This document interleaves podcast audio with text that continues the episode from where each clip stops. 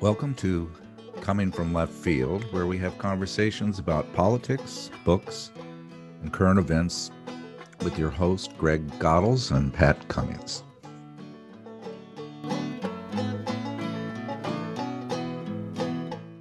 One day, historians will write about a time when our country was under an assault on democracy, and autocratic leaders condemned and attempted to censor the news media.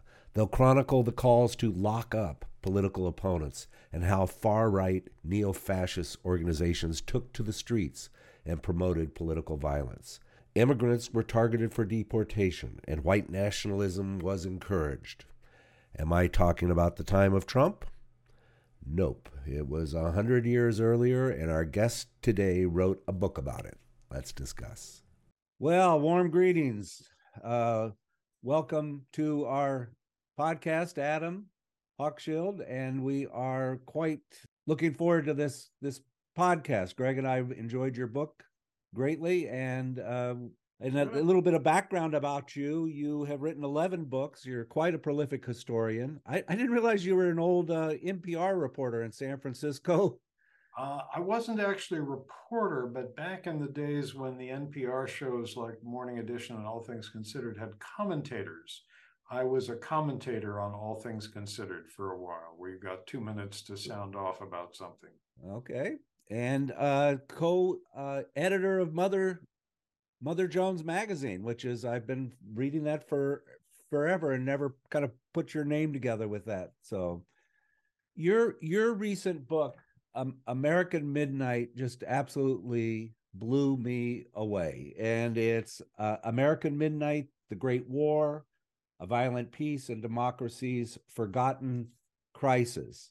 And it's a, a period of just a couple of years, a hundred years ago, uh, that looks a little bit like what we are going through right now. Tell us about your book. Well, that's right, Pat. It does look a little bit like what we've been through in the last few years. I think of this time, 1917 to 1921, as the Trumpiest time of American history before Trump. It was filled with rage against immigrants and refugees.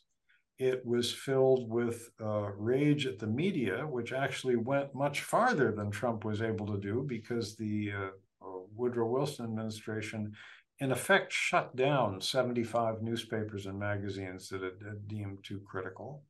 Um, and it was filled with rage at dissidents. And one of the things that happened during this period was it was really a, a, a, loss of civil liberties that I think is unparalleled in this country since the end of slavery. During those four years, 1917 to 21, roughly a thousand Americans spent a year or more in prison, and a much larger number, shorter periods of time, solely for things that they wrote or said. So this was a very violent, repressive time. It was also a time when there was vigilante violence on a huge scale, sanctioned by the federal government. You know, you you mentioned in your in in one of your lectures I saw on uh, YouTube that you know when we think of World War One, we think of uh, you know entering the war. The Germans were shooting down our uh, uh our our boats with their submarines. We rallied, went to war, won. Uh, it was a success. And then the Roaring Twenties, and then Babe Ruth, and we and there and what I like so much about your book is you take this four years and dive into it and realize what a horrific part of history this was that we don't really know about and i knew a little bit about it but i that's why i was i was just ashamed that i didn't realize how bad it was and, and on many many fronts um and and you mentioned the you know labor immigrants and blacks but go through a little overview of of that. Yeah well i think the the the myth that we were taught in our high school history textbooks, and all countries mythologize their history, and the United States is no exception. The myth was that in 1917, the United States was a peaceful country. The nations of the old world, these benighted countries in Europe, were tearing each other apart, killing millions of each other's soldiers, and so on. Meanwhile, the United States was a very peaceful country, and against our will, we got drawn into this terrible war. But in fact, we were not a peaceful country at all. There were several big conflicts going on. One was between business and labor.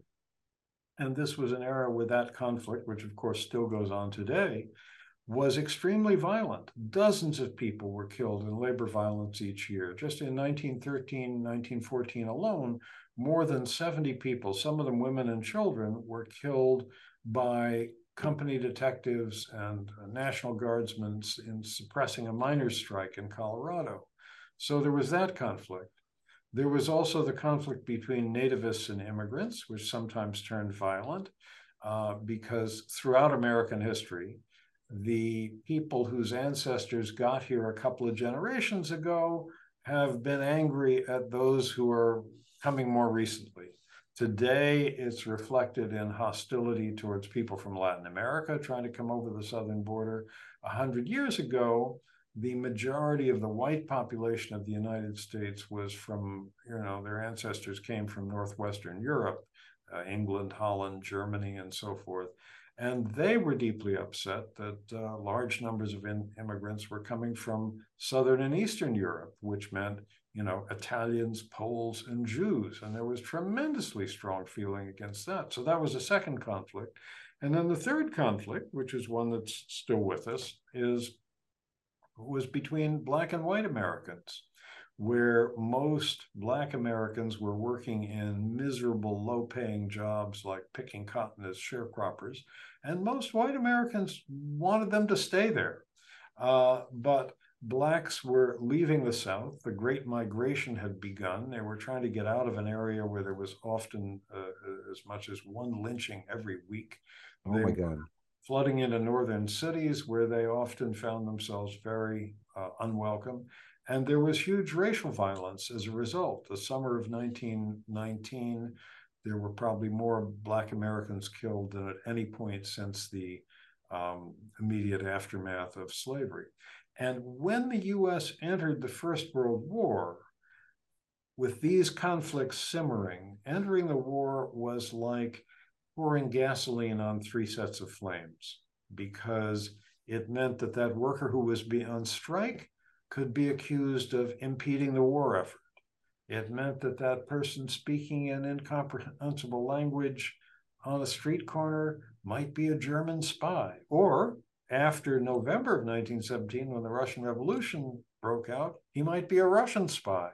So those two events, the First World War and the Russian Revolution, you know, further uh, inflamed these three conflicts that were all go- already going on. And and you mentioned just the frenzy that occurred when there was a decision to go to war, and I guess we saw a little bit of that with the Gulf War crisis. You know, where we we just became uh, irrationally exuberant about. Uh, uh, you know, bombing Iraq and and and going to war it it was just remarkable. You you know, uh, people, senators and and chief justices crying in Congress, so excited about wanting to go to war.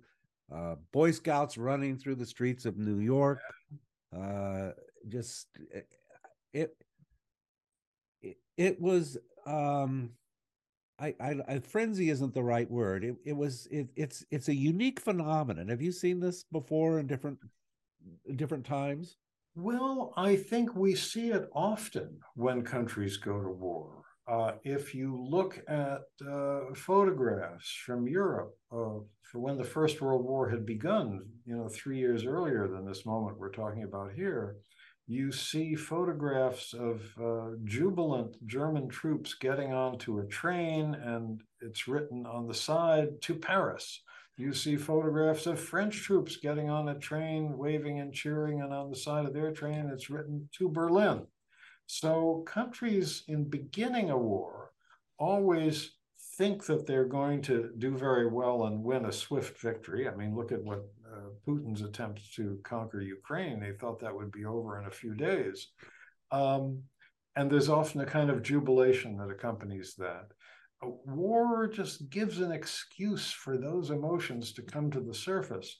The moment that symbolized it for me, which uh, I describe in the first chapter of American Midnight, which is really an extended account of a single day, April 2nd, 1917, the day that President Woodrow Wilson went to Congress and asked it to de- declare war. Now, people knew when Wilson asked to speak to a joint session of Congress that he was going to say something about the war that was then tearing the world apart, but they didn't know uh, whether he was maybe going to ask for a limited declaration of war that, you know, authorized the American Navy to sink German submarines, for instance, uh, or whether it would involve even sending troops to Europe. But at the moment that it became clear that he was going to ask Congress to declare an all out war with conscription to beef up the army enormously, at that moment in his speech, the Chief Justice of the United States, Edward White of Louisiana, deeply reactionary man, Confederate veteran, leapt to his feet to lead the cheering, weeping tears of joy. And I entitled that chapter Tears of Joy because there's something so paradoxical about someone crying with joy at the thought that hundreds of thousands, eventually millions of American men are going to go out risking their lives, many of them losing their lives in combat. But there is a hysteria that we often see when countries go to war. The peculiar thing about this moment was that nobody had attacked the United States. It was not like Pearl Harbor. It was not like the September 11th, 2001 attacks. German submarines, it's true, were sinking American freighters, and this had just started to happen, but these freighters were carrying munitions, war supplies, artillery shells, rifles, and so on to France and Britain. And the Germans had warned that, you know, the, parts of the ocean adjacent to France and Britain are a war zone. And if you send ships full of munitions there, they'll be sunk but the Wilson administration decided to do so anyway. Uh, but nonetheless, this, you know, the country greeted with such jubilation the feeling that we were going to war. I think a lot of Americans, and the person who embodies this feeling really is Theodore Roosevelt, who was no longer president, much to his frustration, but eagerly wanted to be. Uh, felt that war was good for the soul, war was a test of martial spirit. Uh, and uh, here the United States was missing out on the greatest war the world had ever seen. He was, of course, thrilled by the prospect of going to war and wanted to lead a large force of volunteers to Europe. So, Greg, didn't didn't you have an uncle that was um, uh, beaten up in Colorado in the miners' strike? Was that this miners' strike, or was that a later later period of time? No, I I have a I have a uh, an uncle who was uh, part of uh, uh, a rebellious miners organization within the uh, United Mine Workers, and actually mm. he was threatened by John L. Lewis and his thugs because he he was uh, more radical than yeah. Yeah, no, I, it's it's interesting. I I, I think uh, what I really admire about the book is it fills a lacuna. It's it's it's something that as you mentioned earlier, Adam, we, we have a picture from our American history classes in high school or even college, which just doesn't capture what you captured so well and how these things come together at a particular time. I would just say that it, it, it's not uncommon in U.S. history. It's it's McCarthyism was essentially that. Uh, sure. Hysteria around Korea was essentially that. When McCarthyism arose, there was really no military threat. There was an imagined military threat in 1940, there was a repression not dissimilar from what happened in the 1721 era as well. Um, uh, the head of the Communist Party at that time was jailed for 14 months uh, uh, at that time. Uh, I think it's worth uh, looking at how this ugly stream is present in American present in American history for a long, long period. In fact, it never goes away. I, I've been one of those people uh, when I look at Trumpism, I don't see it as anything really that exceptional. Mm-hmm. Uh, that's not to say that you know you didn't fill in very effectively a part that so few people know about, a part of that history, but it's a commonality. And in my in my opinion, I'd like to know what you think about it. I certainly I certainly felt that in your book. Often it's a time when the center, liberals in general, but the center, uh, caves in. Mm-hmm. They they could rescue America from these excesses, but as they did in 1917, uh, as they did in 1940, as they did um, with McCarthyism, as they often do today, they cave in and they they'd rather side with the the right if push came to shove than risk siding with the left in many of these instances. But I'd love to hear your views on that. I mean, just what are the roots of this kind of um, hysteria? Even the Know Nothing Party was like this. I mean, it captures people and sweeps them up into insanity. Yeah.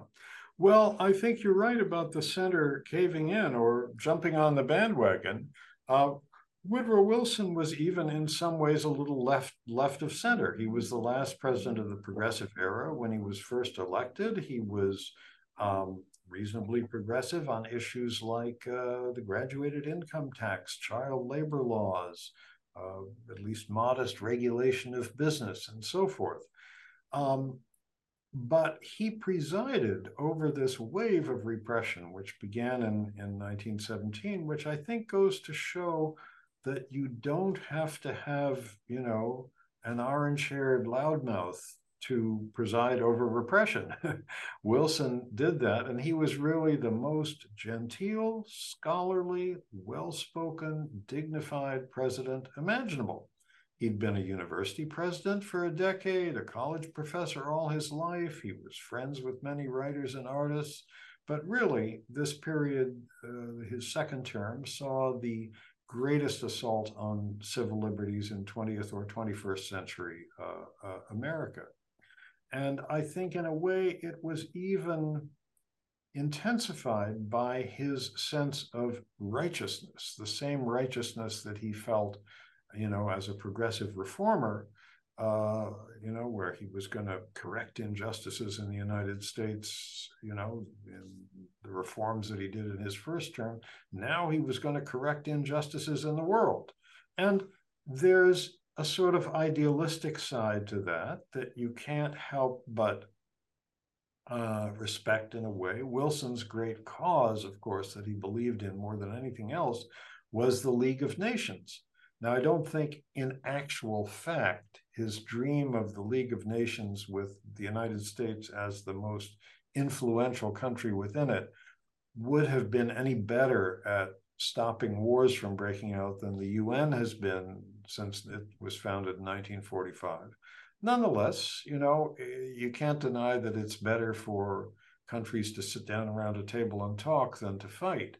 But Wilson was driven by this dream, uh, and he uh, it really shortened his life because when he was in ill health, he embarked on a nationwide speaking tour promoting the League of Nations. This was after the war was over in 1919, and uh, exhausted himself. And on that uh, train journey around the country, after a month of traveling and speaking, he had the first of several near fatal strokes, which really knocked him out of commission for the rest of his presidency.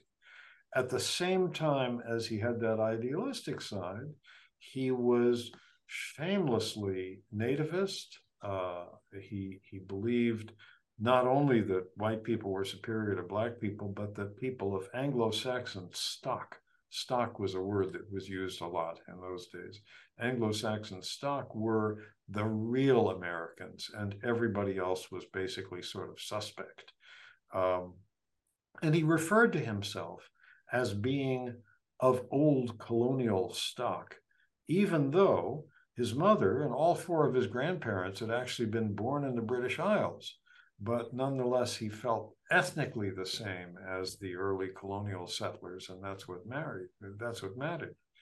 Um, and of course, uh, he was a Southerner. He was the first Southerner elected to the White House uh, since the Civil War and took a startlingly benign view of slavery. And to the minor extent that the federal government had been desegregated uh, since the Civil War, he in effect resegregated it. And there were fewer Black people working for the federal government at the end of his eight years in office than there had been at the beginning. Well, I have a, a confession to make um, about um, public confession. About two years ago, a school just two miles from where I'm talking here was Wilson High School. Very good high school, one of the better high schools in the area. And the uh, a new principal, a wonderful young lady, uh, took the reins and was doing a quite remarkably good job. And she in wanted to change the name from Wilson High School. And my original thought was this is just another kind of woke thing. This is oh, you know, can you kind of here we go again. I then spent some time and actually researched Wilson. He is he was horrible. I mean, I knew he had the uh, uh, you know, show the birth, birth of the nation in the White House. I knew he was there some marginal things. I didn't realize what a complete racist, uh, allowing um, um, lynchings to occur with just no regard whatsoever, uh, allowing uh, his post his post uh, um, postal person was um, you know firing all the black people in the South. I, it was I, I felt ashamed that my original thought was, you know, kind of get over it. When the reality is, as your book tells, this is a part of history that why isn't this more pro- why isn't this more prominent? What why don't we know about how remarkably bad this man's administration was for our country? Well, as I say, I think most countries paint a sort of glorified picture of their past. And I think the usual picture we get of the American past is that yes, there were injustices. There were there were bad things like slavery and later segregation, but they got changed. They got cured. And so it's a sort of onward and upward, steadily getting better uh, kind of path. And uh, that's, uh, you know, all countries do this. I, have I've had occasion to study uh, British history, Belgian history for other books that, that I've written. And you see that same pattern. Countries don't come to terms with the difficult parts of their past unless somebody forces them to. When I went to high school in the 1950s, uh, I learned about slavery, but it was mainly important as a cause of the American Civil War. Uh, we didn't read any slave narratives. We didn't really learn what life on a slave plantation was like. When my kids went to high school in the 1980s, they did read slave narratives. Uh, they got much more of a sense of what that was like. And I think that was a direct result of the civil rights movement uh, of the 1950s and 60s, that it put those issues on the table if I'm sure your your listeners are familiar with Colonial Williamsburg, the wonderful reconstruction of uh, old 18th century buildings in Williamsburg, Virginia.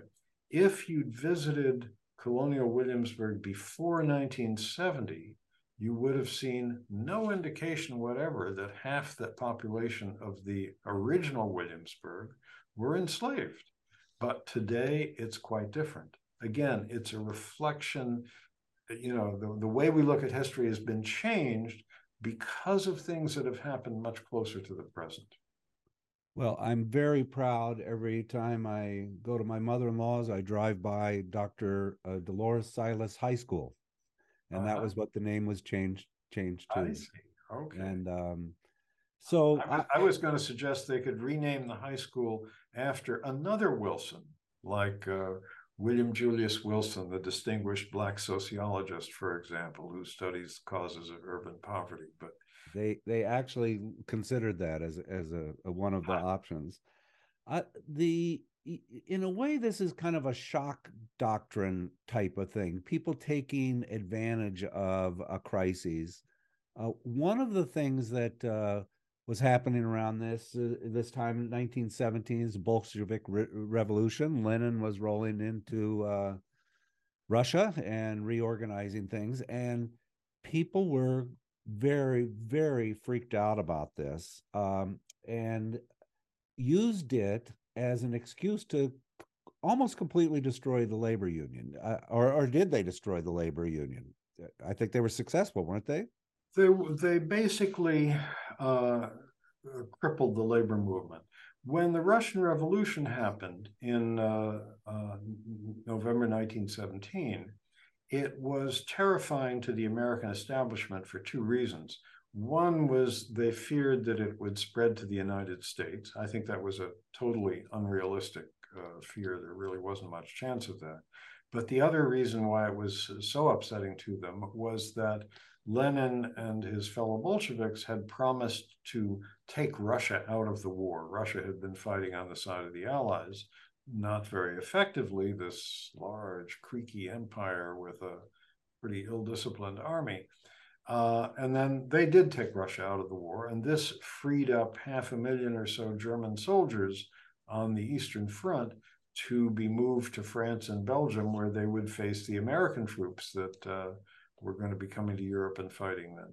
So the establishment was deeply upset about this. Um, and this became an additional uh, uh, thing that fueled the crackdown on dissent. And of course, the hysteria against Germany and things German blended very easily into the hysteria against the Russian Revolution because it was the Germans who had transported Lenin and his friends from their exile in Switzerland to Russia for the very reason that they knew that if he took power, he would follow through on his promise to take Russia out of the war. But uh, this certainly, these events certainly increased the uh, violence against the labor movement. The, the Wobblies, the industrial workers of the world, the country's most militant labor union, uh, was in effect crushed during this, this period. A series of raids in uh, September of 1917 rounded up hundreds of its officials around the country. All 44 of its regional offices were, were raided. Uh, they were put on trial in several mass trials, more than 100 of them in a trial in Chicago, which was and remains the largest civilian criminal trial in American history. The jury deliberated, uh, the number of defendants had been reduced to, I think it was 97 by the end of the trial. The jury deliberated for an hour and found everybody guilty on all counts. And the judge passed out uh, a uh, uh, total of 807 years of prison time.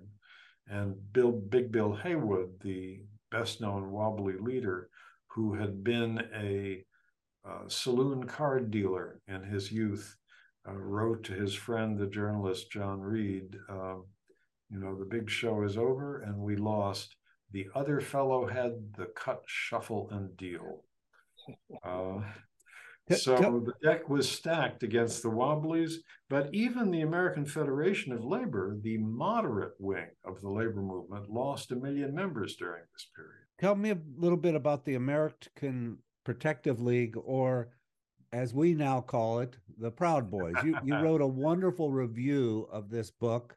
Uh, subsequently, Greg and I both picked it up and read it. Uh, what what a what a great uh, what a great find uh, and um, draw draw those connections. Okay. Well, there's always been a strain of vigilante violence running through American history.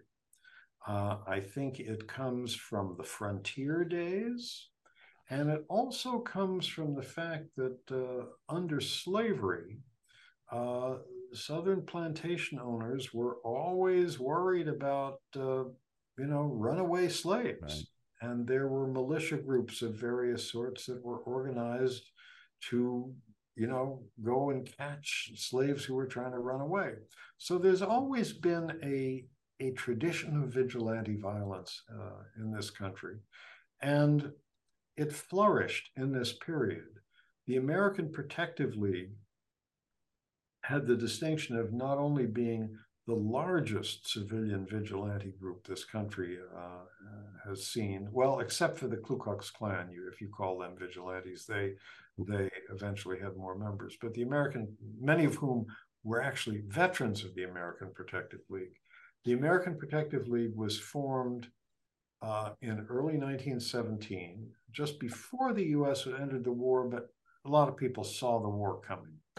Uh, its founder was a Chicago advertising man named Albert Briggs. Uh, and he, like the eventually uh, 250,000 men, members who joined, uh, was a man who was a little bit beyond military age, but he wanted to do his part in this great struggle the country was about to be engaged in. He got officially chartered by the Justice Department, and members of the American Protective League, as I say, a quarter million members scattered throughout the country, uh, they got to wear badges like a, a, a, police officer's badge, a sort of silver shield that had their rank, you know, operative, lieutenant, captain, chief, the name American Protective League. And then in the middle, it said auxiliary to the U.S. Department of Justice. All this was on the silver shield that they wore. Uh, they devoted themselves to doing things like what they called slacker raids, where thousands of members of this group would fan out through a city and would ask any young man they saw to produce his draft card or his exemption from the draft or whatever. And if somebody couldn't produce their draft card, uh, they would be placed under citizen's arrest and held, you know, in a police station, a warehouse, or armory um, for as long as it took for you know them to get in touch with their family and get somebody to bring the draft card or whatever tens of thousands of people were rounded up in these raids often roughed up in the process uh, a very small percentage around 1% were actually found to be you know in violation of the draft either they hadn't registered or they'd registered but hadn't gone when they were called and they were shipped off to, to the army the others were held sometimes for up to several days that it, it, took them to get in touch with their families and get the paperwork straightened out. And uh, draft car draft boards were way behind on their paperwork. So they did this. Um, they harassed other people who were, uh, uh, you know, protesting against the war in one way or another. There's a startlingly violent and zestful description by an American Protective League member of leading a gang that beat up some people having an anti-war demonstration in Grant Park in Chicago. Uh, when the First World War ended, the Justice Department officially dissolved the organization, said your services are no longer needed. But the men, and it was all men, in fact, it was all white men uh, who belonged to this group, were had been having so much fun with their, you know, silver badges and so on. They didn't want to give up. And they reformed themselves into other vigilante groups with different names in different cities around the country and devoted themselves to beating up striking workers. And again, there are vivid descriptions of this. Um, you know, wading into crowds of strikebreakers, stri- strikers with blackjacks and uh, beating people up, uh, doing their best to to break a strike. But that brings me back to uh, Campbell's book. Here is the relate. I think one of the most pro- profound things I got from that book is that there's possibly great collusion between the FBI and the Proud Boys in in you know J- January 6th and a lot of the street protest inflaming these protests. And you mentioned a a fellow named Post who would go into these crowds and beat up strikers and and as it turns out he was an FBI agent himself and that's uh, the, the connections between the Proud Boys and this American Protective League is, just remarkable. Yeah. Well, actually, you're mixing it up. Post was somebody else. You're thinking of Leo Wendell, who was the guy in okay. Pittsburgh. Yeah. yeah. And that's a fascinating story. Um, uh, Leo Wendell uh, was uh, known uh, under a different name. He, he told people his name was Lewis Walsh. He arrived in Pittsburgh. He began fraternizing with local left wingers. He hung out in, in bars where they drank. Uh, he very quickly was elected uh, financial and recording secretary of the local Wobbly branch. He was also active in the city's radical library. He was a supporter of the socialists. Um, and he was violent at one point uh, during a streetcar drivers' strike he and another fellow proudly beat a strikebreaker unconscious, barged into a streetcar which was being driven by a professional strikebreaker, beat the man senseless. Uh, the whole time, Leo Wendell was undercover agent number 836 of the Bureau of Investigation, the predecessor of the FBI. It added federal to its name some years later. And he was sending uh, reports every week, several reports a week about all the people he was meeting. Uh, he also sent a very detailed report with the story told very colorfully and, and uh, joyfully about beating this strikebreaker unconscious. So obviously, the Bureau of Investigation had told him to commit violence that could then be blamed on the Pittsburgh radicals uh, periodically, in order to maintain his cover, the government would arrest him. And this was always publicized. They managed to always do it in public and one occasion in front of a big crowd at a socialist meeting. And he'd be hauled off to jail, uh, protesting and struggling and so forth. His comrades never seemed to wonder why he was always released a couple of days later. Um, and uh, uh, finally, uh, several years later, a labor newspaper blew his cover and exposed his real identity. And then he had a long uh, subsequent career above ground as a private detective and actually an intelligence officer in the Michigan State Troops, which was the predecessor of the Michigan National Guard. Greg, you're an old Pittsburgh uh, yeah. Union radical. Was was he on your radar? Well, I know he wasn't. In fact, that was uh, quite a revelation to me. But I come to this in an interesting way because uh, when I came to Pittsburgh in 1969, I had a happy occasion to meet a lot of uh, people who were uh, caught in the McCarthyite uh, uh, Red Scare, and I heard their stories, and it piqued my interest, and I studied it more. And when I when I read Adams' account of this guy from an earlier period, it, it, smacked of what I'd heard and what I'd learned in that later period about Pittsburgh. It was always a, a hotbed of labor activism, and of course, the FBI was anxious to uh, to get involved. And and and subsequently, I, I got a chance to take some uh, Freedom of Information Act accounts from different friends and close associates in Pittsburgh and compare notes and you see this web of engagement and involvement of the FBI uh, in in left wing politics. It's just remarkable. No one would believe it.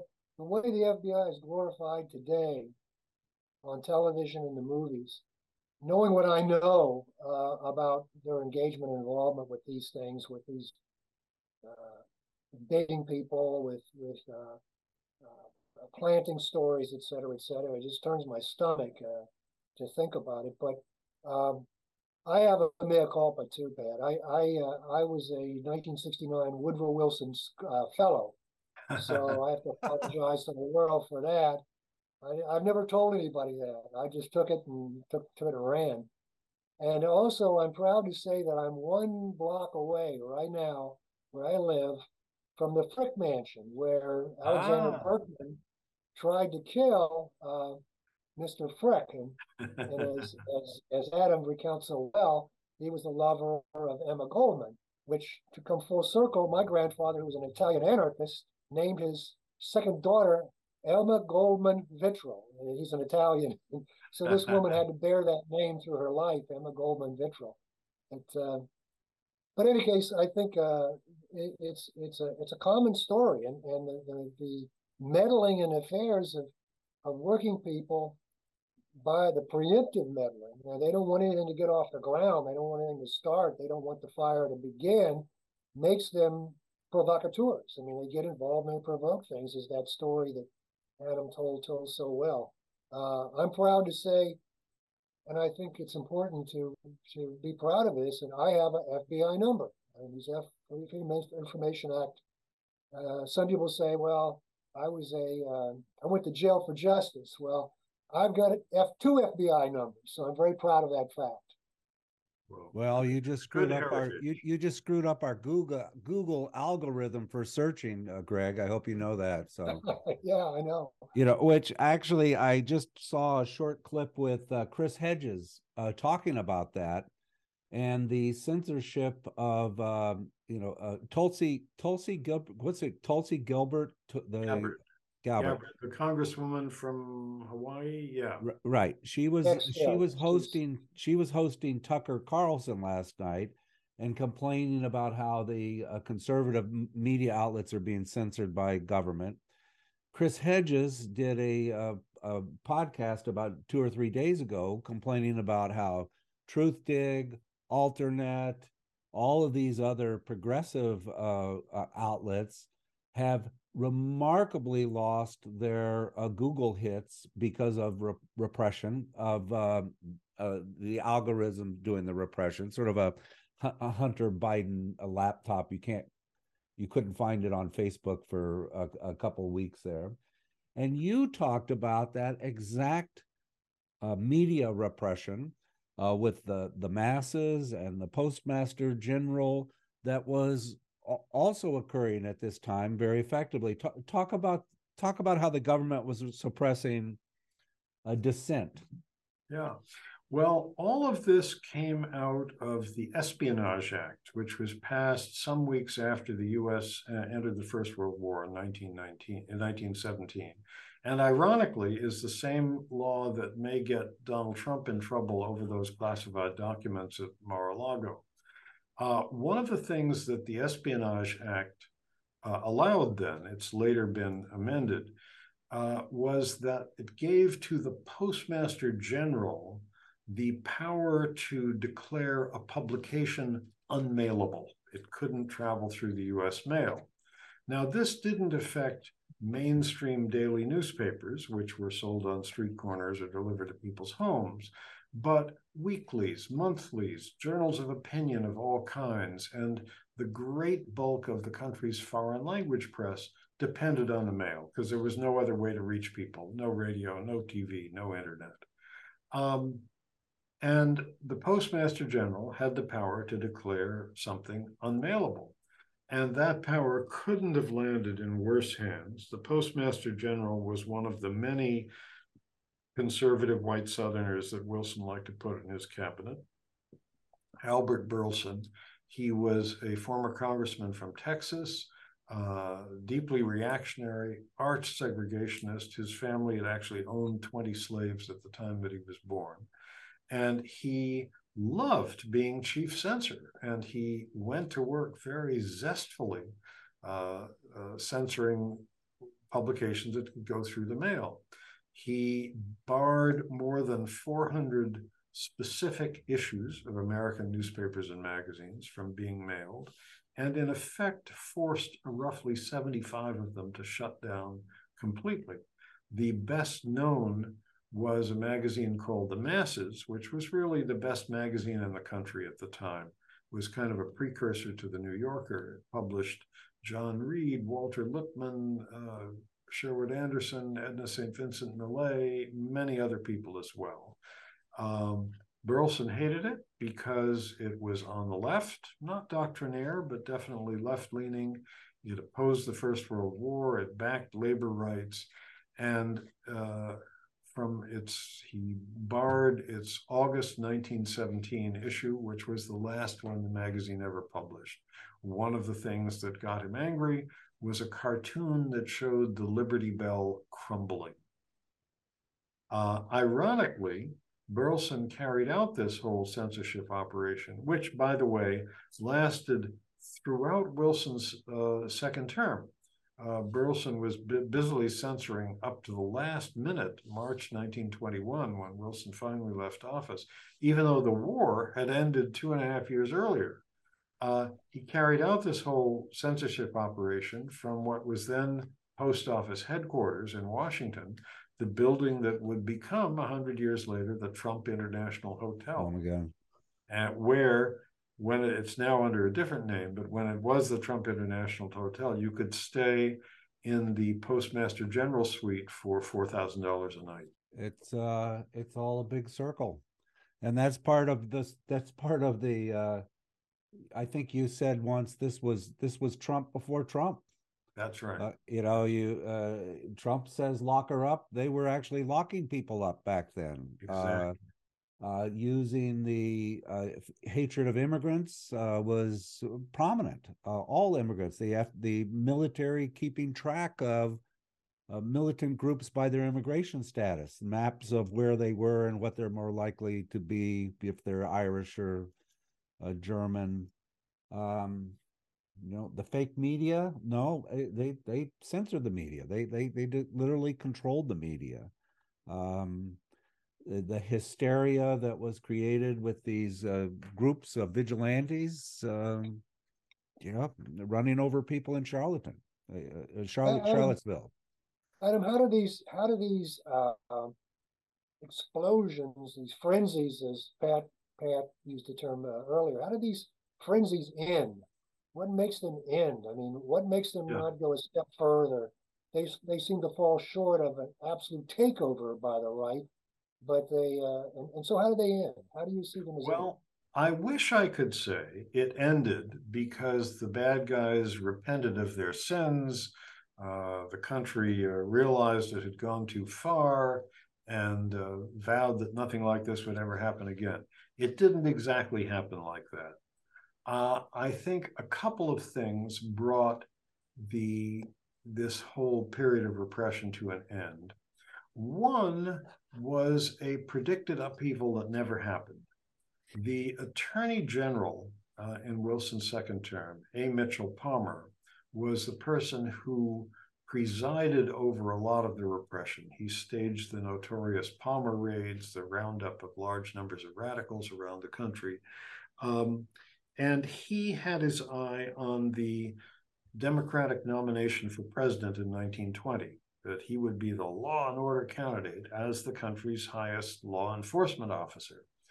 Uh, he made the mistake of believing his own rhetoric, and he predicted repeatedly and openly that on May 1st, 1920, the United States would experience a nationwide communist uprising. Uh, he kept saying this countries, uh, cities all over the country put their police forces on alert.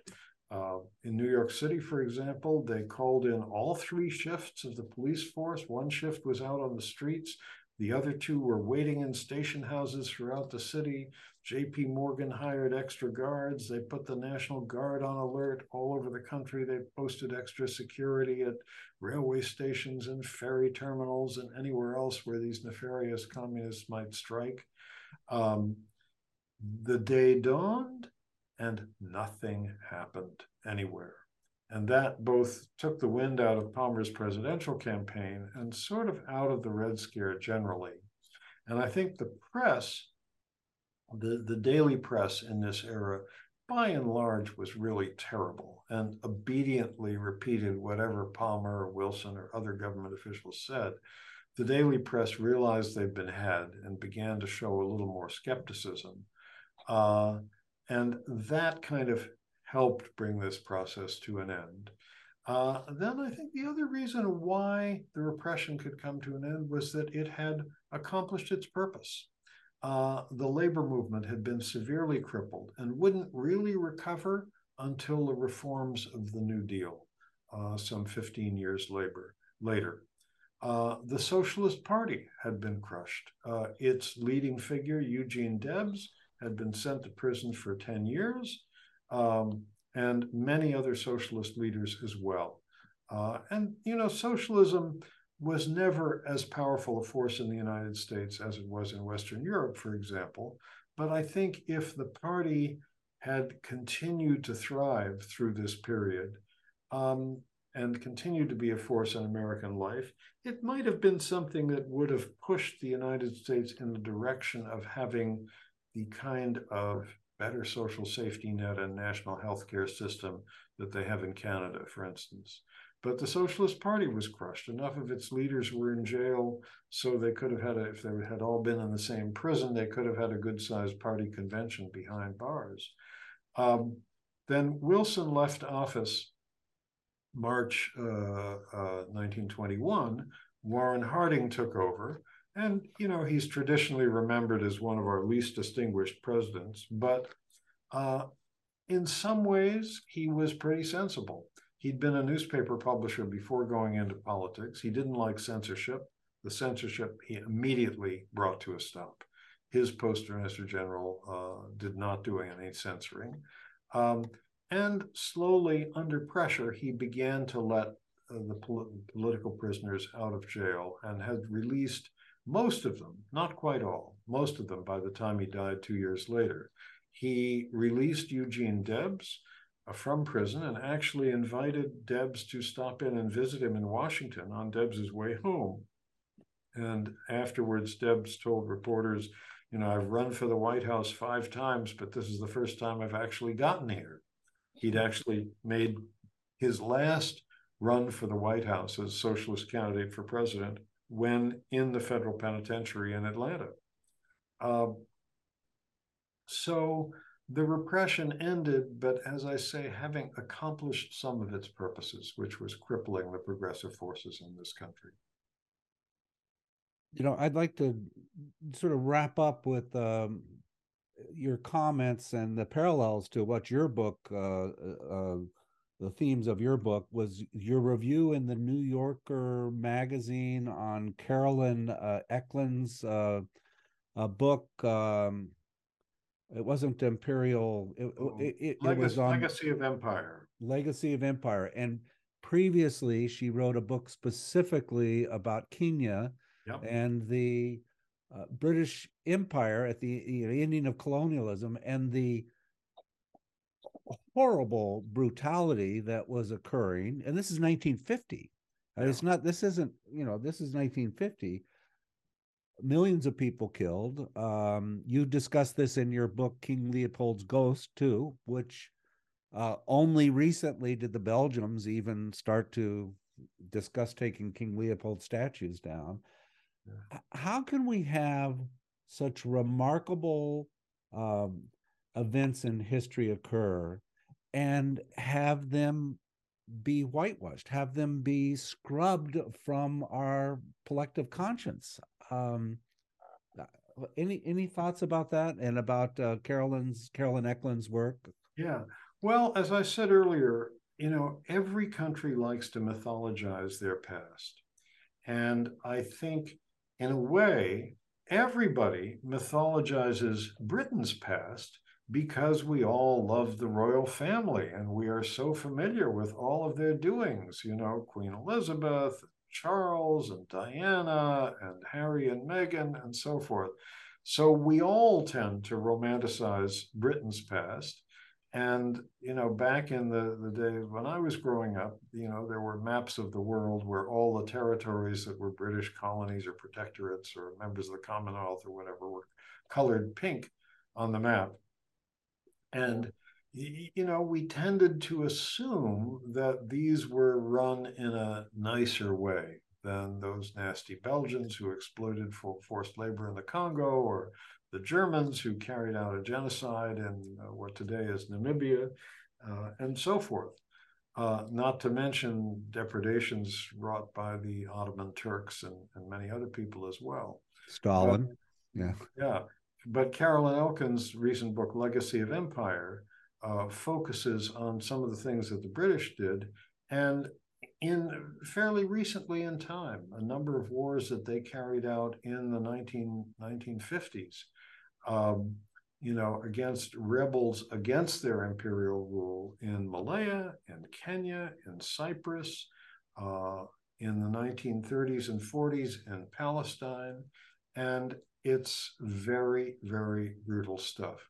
Despite the lovely queen, you know, when you finally uh, are with the empire's foot soldiers in the field, uh, they are killing people, torturing people uh, in horrible ways, which most empires find it necessary to do in order to maintain their rule, Mhm. uh, either in conquering a territory to begin with, whether it's the European powers going into Africa or Putin going into Ukraine, or maintaining one's rule over people who don't want to be ruled by you.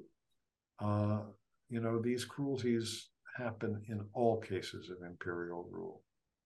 Greg, you mentioned that before uh, Adam got on about Churchill and w- w- um, Yeah, there's a book by Tariq Ali on Churchill, which uh, uh, again will come as a revelation to all the adoration of Churchill that goes on in our country, of uh, just just how bad he was. I, I recall the, the famine in I think the Bengal famine in 1942, 43, where he essentially let, let three million Indian people die uh, to keep the war effort going by taking the food that uh, they needed so desperately.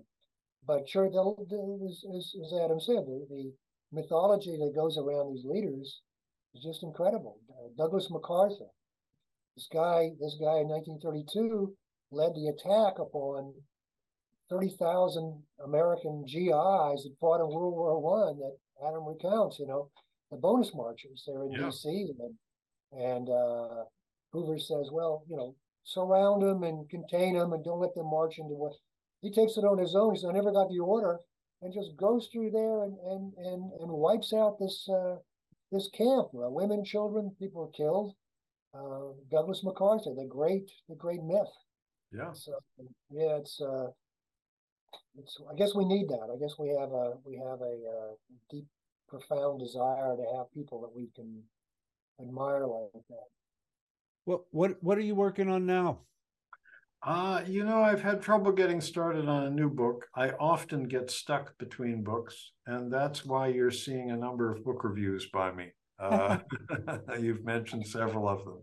Uh-huh. Uh, I have some magazine pieces I'm working on, but I'm not sure what the next book's going to be. Uh, and I, it often takes me a while.